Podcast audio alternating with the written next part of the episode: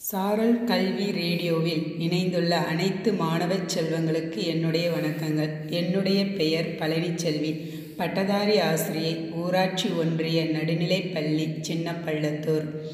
தினமும் ஒரு கதையில் உங்களிடம் பேசுவதில் மிக்க மகிழ்ச்சி அடைகிறேன் குழந்தைகளே.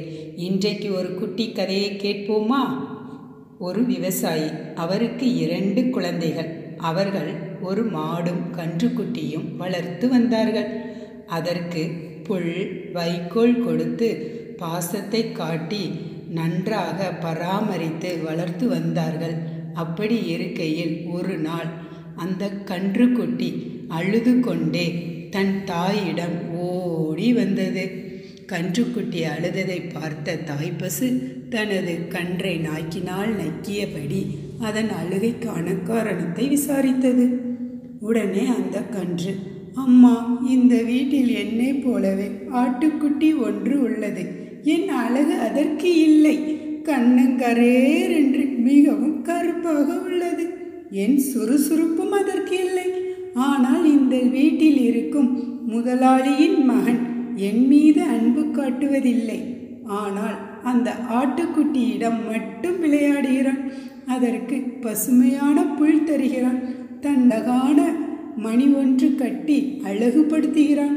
ஆனால் என்னுடைய நிலையை பார். இங்கே கிடைக்கும் காய்ந்த வைக்கோலை தான் தின்ன வேண்டியிருக்கிறது. என்னிடம் என்னம்மா குறை இருக்கிறது? என்றபடி மீண்டும் அழத் தொடங்கியது. கண்ணே இதற்காகவா வருத்தப்பட்டு அழுகிறாய் அதிகமான மரியாதையும் அதிகமான இன்பத்தையும் அனுபவிப்பது மிகவும் ஆபத்தானது. பிறருக்கு கிடைக்கும் இன்பத்தை பார்த்து பொறாமைப்படாதே. அந்த ஆடு பெரும் நலமும் வளமும் அதன் அழிவிற்கே.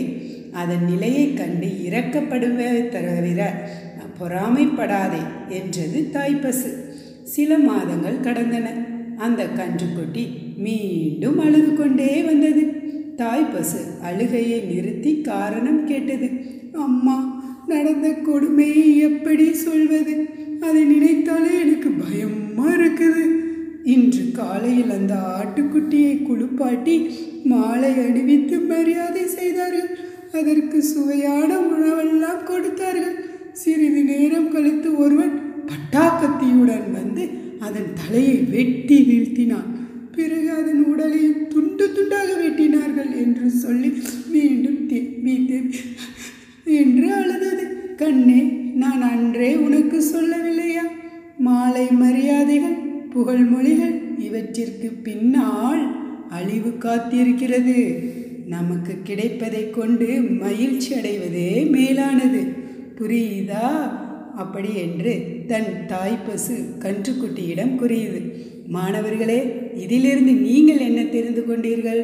மனிதர்களில் பலரும் இப்படிதான்.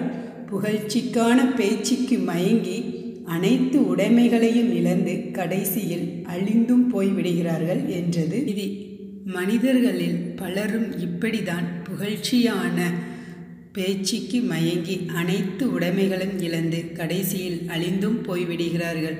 மாணவர்களே நீங்களும் பார்த்து புகழ்ச்சி மொழிக்கு மயங்காமல் உங்களுடைய கடமைகளை செய்து வாழ்வில் முன்னேற என்னுடைய மனமார்ந்த வாழ்த்துக்கள்.